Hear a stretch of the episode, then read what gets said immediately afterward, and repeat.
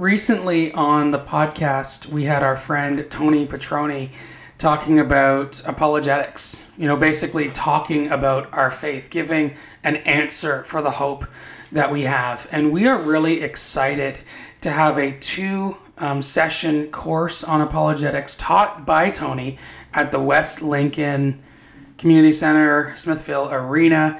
And we are really excited about that. So, and Kristen, when is that happening? So the dates are August 17th and August 31st. And that's going to be from 6:30 till about 8 o'clock on those nights. And there will be a walking group afterwards. But this is a great opportunity to learn about defending our faith, why we believe what we believe, and how science and the Bible are aligned with each other. And for more information, you can go to wayniagara.ca.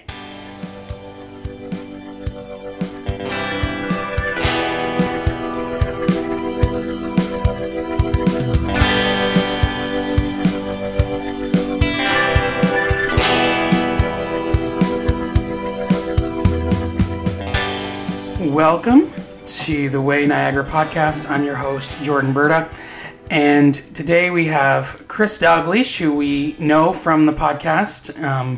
We also have another Dalgleish that's joining us today, and that is Chris's brother, AJ. So welcome, AJ. Well, thank you. And AJ is the discipleship pastor at Lake Met Worship Center in Grimsby, so just not far from us. Yep. And there's a lot of the conversations on this podcast is related to discipleship and growing closer to Jesus. And so we're just looking forward to talking to AJ and just interacting over this topic. But before that, because we've got to have some fun, why don't you, AJ, tell us a bit about growing up with Chris? Yeah, okay, so I'm the younger brother. So I have a son who currently is 8 years old who's getting into baseball. And so all of our memories of trying to play baseball as kids is kind of the first thing that comes to mind. Playing catch in the yard and him being the older brother and wanting things to be, you know, when you throw the ball, you're supposed to catch it or whatever. I got chased by that baseball bat a couple times. I definitely remember that. You gotta aim that pitch, man. Yeah, I also am reminded, I'm just making you sound awful here, but no, that's fine. I think I was in grade 3 or 4. I found my old journals from then. And it was like, at first, the journal entries, I realized you could make things up. And the teacher wouldn't know. So like creative writing. So like I found a story that was like, yeah, we found a turtle. Or we went to the pet store and got a turtle or whatever. Ninja turtle. But the reality is most of the entries were like, last night my brother beat me up. And then they were like... Now this is before the days, obviously, of facts coming and banging on the door and trying to figure out, why is this kid getting beat up? All the time. But yeah, no, it was good. We had a good childhood. Yeah. That's good. And from what Steve, your cousin, has said... Yeah. On previous podcasts, Chris, being the oldest, yep. in kind of in that group, was always a leader. Yeah. And sometimes instigating some trouble. Like, would you concur? Oh, yeah, for sure. We split off into, like, separate teams. It was, like, the Chris team and then the AJ team, basically. Yeah. And we would fight. It was great. Yeah, wars with sticks and... Yeah. Whatnot. Steve was on my team, so yeah, I don't know if he's ever shared that. Oh yeah, we talked about it on the podcast. Yeah. I just want to verify because as the non-related person, having known all three of you, this is wonderfully amusing, and I hope our listeners enjoy this as well because we're just trying to get to know each other, have some fun. Yeah. And so, why don't you tell us a bit now about kind of your family? You made a recent transition to pastoring, so why don't we just start like. Just tell me a little bit about your family, wife, kids, all that, and then kind of how you made this career change. Sure. Yeah, so I have been married for over 12 years to my wife, Rebecca. We have 2 kids. Lucy's 10 and Jadwin is 8. And we live in Grimsby. And so my previous career was working in concrete restoration industry for... a business. We started a business called Ontario Concrete Raising, and along with that was going to school on the side for pastoring and Bible school, all that kind of thing. And it was more my hobby was church, right? Like most people go home and play video games or whatever. They have other hobbies. For me, it was getting involved with church stuff. So it's always been part of my DNA, being a part of the local church. And you and I know each other going back over 20 years ago. Yeah. About 20 years ago. I was thinking about that today. Yeah. I went and first met you in 2005. So that's 18 years ago. So. Yep, AJ was one of my youth leaders. A lot has growing changed. Up, so this is fun. Yeah. So yeah, basically in April I was approached by my pastor to come and join the staff at Lake Mount, and I had to make the decision with the business. So my business partners and I, we decided that the smoothest transition would be whatever works best for me, and so. Conversation happened early May, and by May 24th, I think we were already on the plane on our way to Cancun, done the 9 to 5 with the business, and got back and started June 5th with Lake Mount. So it was a quick, pretty quick turnaround. So, that's awesome. And yeah. So, and in that, because there's a transition, how do you work through making big decisions? Yeah. Oh, that's a good question. Somebody once told me, it was one of my former young adults pastors once said, and probably said it more than once, but it really stuck out to me, that when you're praying for direction, that like you don't always know what a yes sounds or feels like from God, but you know what a no sounds like.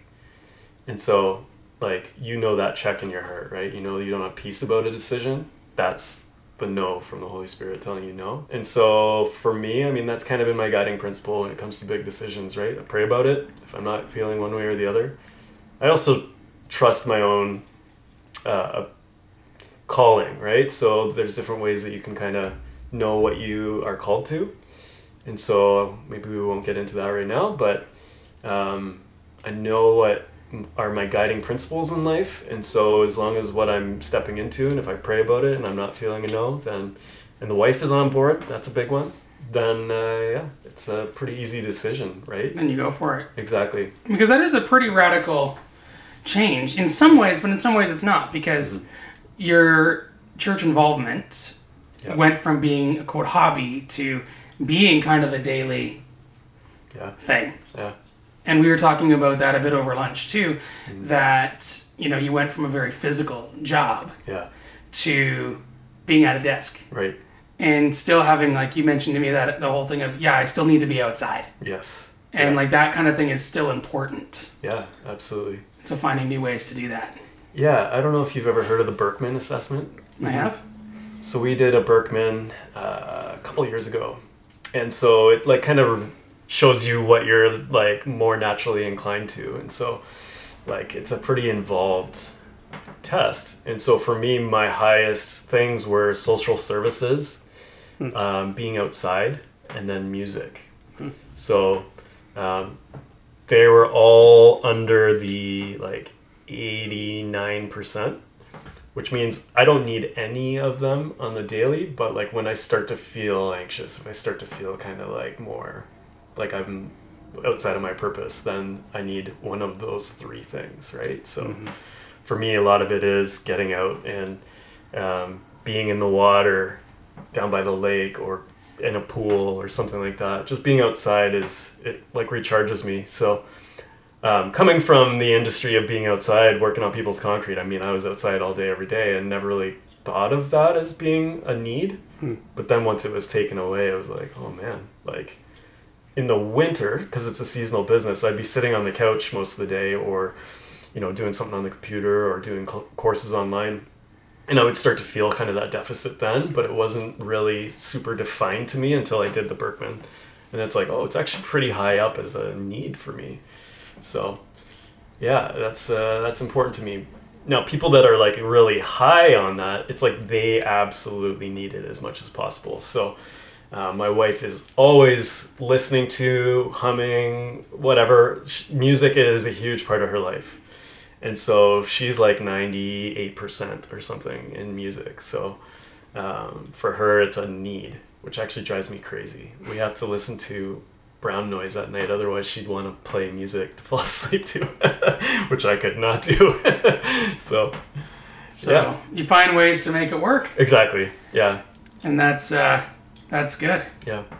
And again, going back, I still remember when you first started dating. Yes. Yeah. I bet. Your now wife. You know, a lot of years have passed. So that's really cool. And this is fun for me to get to sit with two brothers that I've known separately. Right.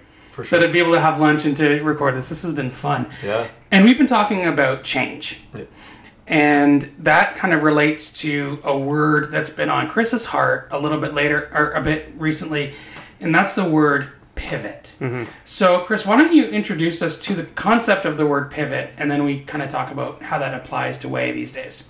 Yeah, so one of the concepts of Way, obviously, if you've been following us for any amount of time now, is that we're building touch points, which are different ways that the community or the body can connect to who Way is, because we don't have a large physical space yet. So we're creating all these different aspects, including a Sunday service. And so we've been talking about the idea of pivoting, because when we launched Way, the idea was it's going to be just a Thursday night church service, and it's certainly not that. We've had to do so much pivoting, but what we haven't done, and this is where the word pivot comes in, is we've kept a foot planted. And the idea of a pivot is that you're firmly attached to something, but you're turning to adapt to the situation as the need is required. And I think prior to COVID, we could have got away with doing a Thursday service, and pivoting now, we've planted a wellness ministry. We have church service launching. We have home groups launching. We have this podcast.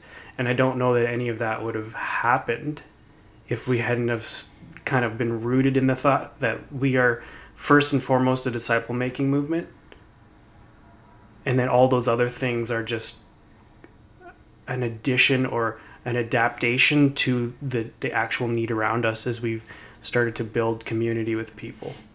And so the idea of pivoting is that you keep a foot firmly planted on what your calling is, but you start to turn your focus to meet the need. And so I see that happen in AJ's life. You know, the pivot he just had to do.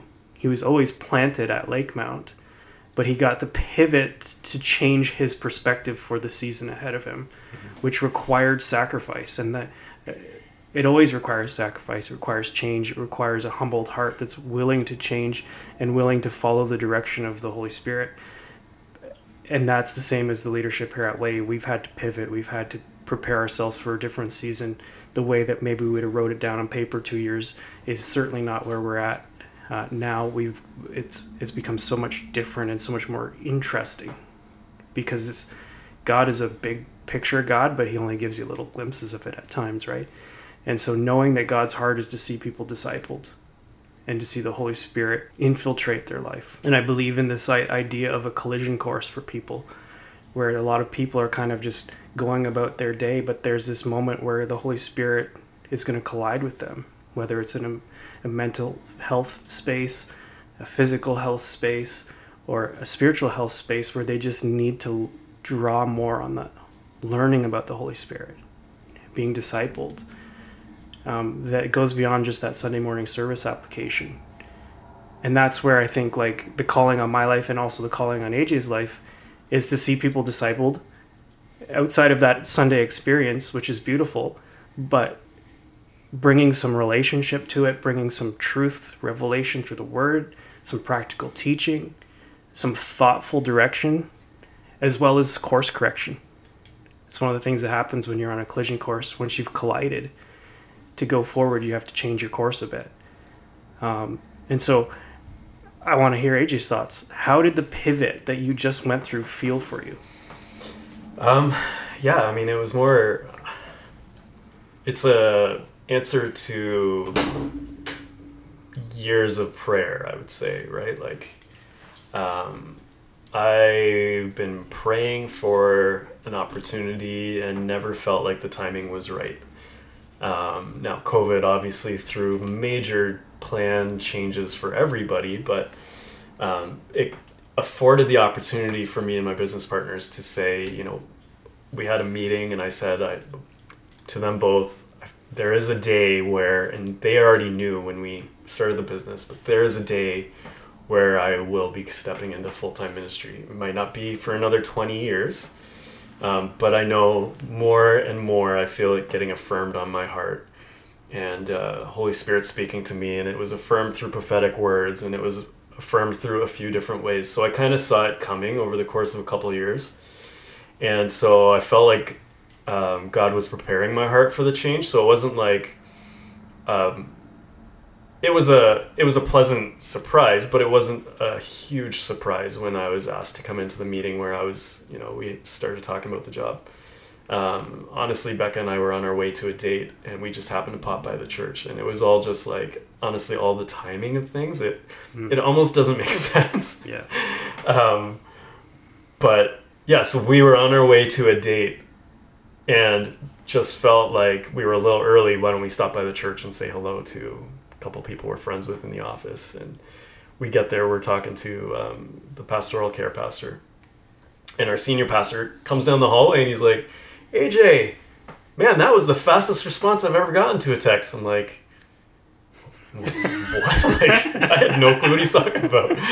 He had texted me like 4 minutes before we stepped into the building, and it was just like the timing of God. And he's like, well, why are you here? Why don't you come into the office? And like, let's have a quick chat. So like, okay, it disrupted our date. Literally, Becca stayed out in the hallway and talked with some of the other people while I went and had our private meeting. And she said when I walked out of his office, like she had no clue, neither did I, right? But walking out of the office, it was like the look on my face, she could tell that something either really terrible happened, like either I got completely reamed out, which is super not in our senior pastor's like personality, or like something good happened. Now that could be a lot of things, right? It doesn't necessarily mean a job, so... Like, our plan was to go out for Thai food. Our plan was to, like, have this great date. We're like, I tell her right away when we get to my truck, and she's like, we can't go for dinner now. Like, this is awesome, but we need to pray about this. We need to see God's hand on this. I mean, obviously, our pastor prayed about it before offering it to us, but we need to make sure this is what we feel is the right thing for us. So... I'm telling you, it was a whirlwind. Like a week later, I was leaving on a missions trip with the interns from the church, like leading the team. And so I was thinking of just maybe that was what this conversation was going to be. And my response to our pastor was, okay, I will give you an answer when we get back from Guatemala. Like, I just can't give it the headspace right now. And I kid you not, we left, I get in the truck, we start praying, and like we knew, like we took the back roads. We're driving up Highway 8 in Stony Creek, and like looking for a restaurant to stop at because we're like we were just so excited. We couldn't even find a spot to stop. We drove all the way to Burlington. We go to IKEA. Nice. And then, I kid you not, I did not sleep a single minute that night. I just couldn't stop thinking about it, praying about it. I just felt like it was the right thing, and I just needed to give my yes. So I told Matt it was going to be like a couple weeks, but it was literally like the very next day I was like, I could not sleep a wink. I have to tell you, yes, we're going to do this. So cool.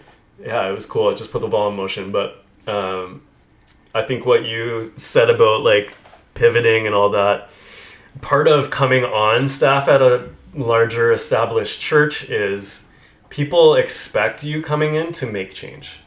So the time to make change is really, it's in the first like 12 months or so to make big sweeping changes. And so that was really good advice I was given early on. And some of the changes that we're thinking of proposing aren't like big culture shifts at all, right? It's more just like semantics of things. And it's interesting hearing people's feedback as if the decision's already fully made and this is how it's going to be from now on. That kind of stuff. And it's like, no, like we're going to try this. We're not committed to it. Like if it fails and it doesn't actually end up bearing fruit the way we hope it will, we're not committed to it. We're willing to pivot. Yeah.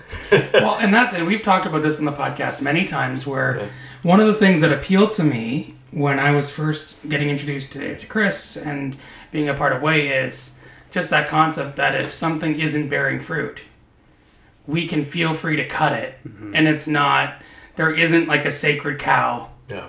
The true sacred cow around us is that people are being discipled. Right.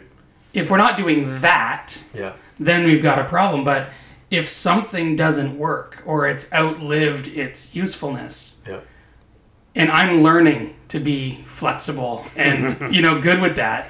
But Chris is almost too good at that. Mm-hmm. And that's been a really stretching thing for me to be right. be willing to pivot. Like this is growing up, and you know my grandmother, so you'll probably resonate with what I'm about to say, but she knew that I was very much like a rule follower and wasn't great at the pivot. And so she would always say stuff to me like, Jordan, rules are meant to be broken. Right. Now, she never said that to those in my family that misbehaved. Right. But she said it to me because I was too tied to things. Right.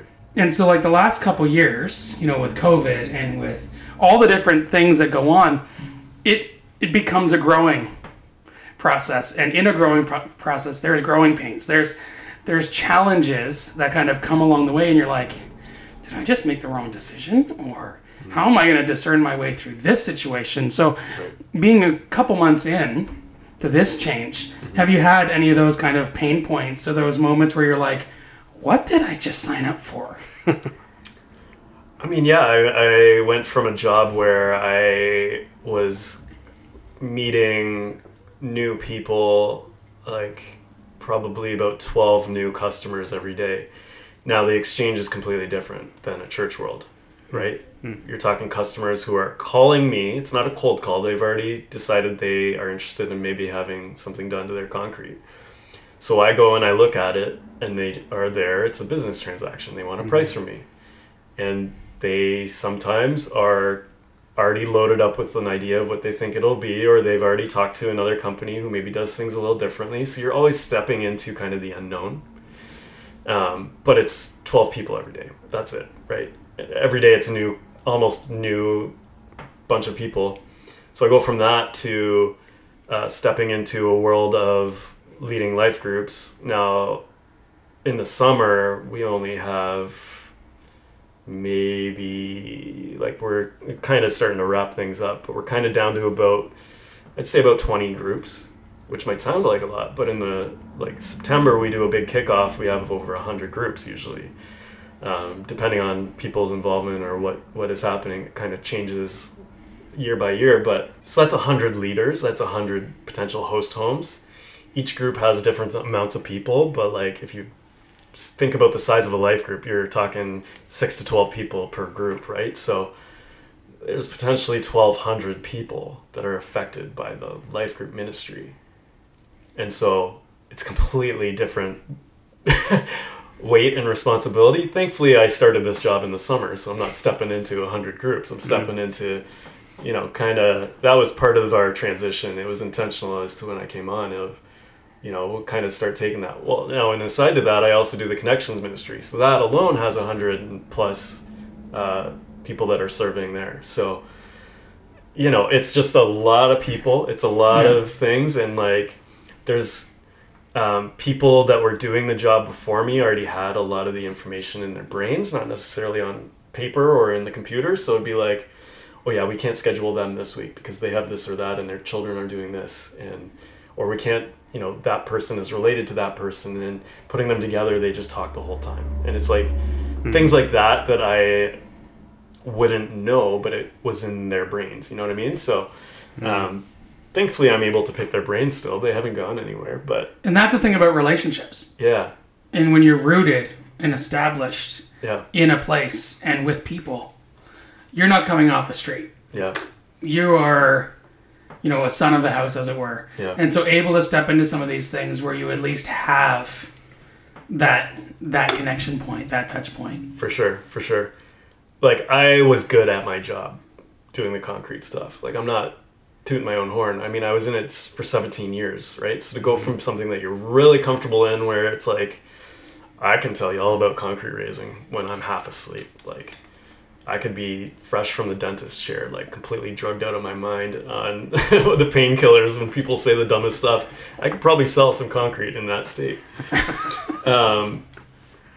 To going from that to being put into the church world of the jobs I'm doing now, it's like the learning curve is huge, right? So I think it's just about being open to like learning it and remaining teachable has been the biggest answer for me in this season as far as pivoting, right?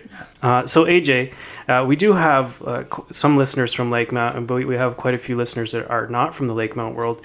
Can you define for us what the term life group is and what the term connections team is? Because I think it would be really important to the understanding of our listeners to know what a life group entails at Lake Mount and what the connections team look like at Lake Mount.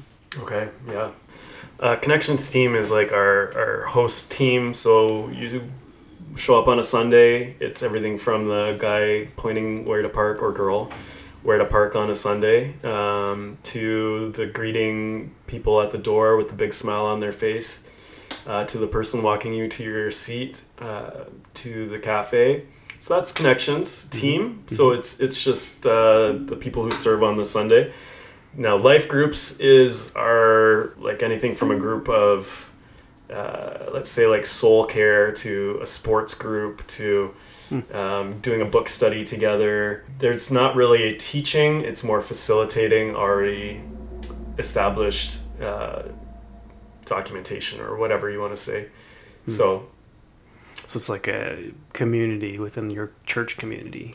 Exactly. And the whole point is to be a place to make the church feel smaller, even though it is a church that is upwards of 1,200 people. Yeah.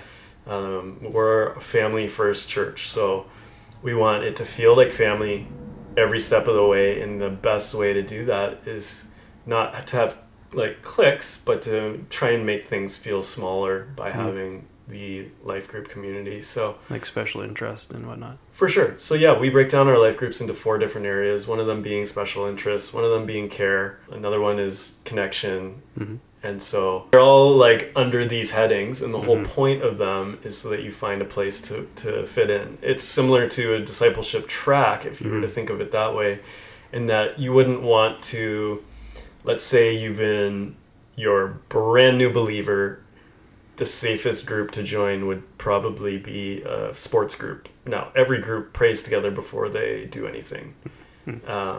So it's still keeping Jesus at the forefront. It's still like including Holy Spirit. But so you'd have a life group like that, a sports group. Like we have volleyball, we have pickleball, we've got basketball, there's a golf group. So cool. Yeah, that's just off the top of my head. And all those are current. They're all running right now. That's awesome. Yeah. And Chris, how did you kind of come to this, I don't know if comfortability is the right word, but this strength and the willingness to pivot and the kind of that flexibility that comes with it? Like, was that something that was natural for your personality, or is that something you've actually had to work to acquire? I'm a bit of a pivoter as a human being, but also out of the frustration of dealing with churches that were so stuck they couldn't do anything. And we'll get into that more in some of our upcoming podcasts about... But you learned that. From frustration. Yeah. Yes. You as a teenager, no. No. Interesting. No, but I learned that things need to change because healthy growth comes from change or adapting to situations. Yeah. And I'm old enough and I've been around the church world long enough to see that, like, if we kept doing what we were doing in 1985, yeah, the church is struggling to remain relevant as it is. If we maintain kind of that level of, what was happening back then, we just lose our cultural standing with the people around us, and we don't necessarily need that. The church can be its own culture. The church certainly is called to be its own culture, but we also want to engage the young people as they grow and mature, and we're not asking them to adapt to some old systems or whatnot. And I think that's where my frustration comes from, was being raised in a generation and slightly discipled in a generation of leaders that wanted you to conform to an old system and being way too skeptical of that system. It's interesting, right? To see, like, even AJ's comment, well, you weren't like that as a teenager, mm-hmm. right? Like, I'd be afraid of all of us being like we were when we were teenagers. Oh, fully. Yeah. Right? Because growth takes change. Yeah, for sure. And I think that's why we're talking. We're not here talking about, you know, a change in program. Whereas at times it has involved a change in program or format. What we're talking about here is actually a real lesson in discipleship, because as we grow closer to Jesus, as we grow closer in community with people, we have to be willing to adapt. We have to be willing to change. We have to be willing to walk down the path that God is sending us on, even when it can frequently be uncomfortable and we can feel at times like a fish out of water. Yeah. Mm-hmm. When we don't know, and we don't know what we don't know. Mm-hmm. And so it's good, it's important when we are making big decisions about our careers, or we are growing in our community engagement and just overall in life, physical health, mental health, all these different things, to have a willingness to change, to have a willingness to pivot. And so I think this has been a really good conversation, and AJ is going to be joining us for the next couple episodes as well. So we're looking forward to our kind of summer with AJ. And so thank you so much for tuning in. Bye for now.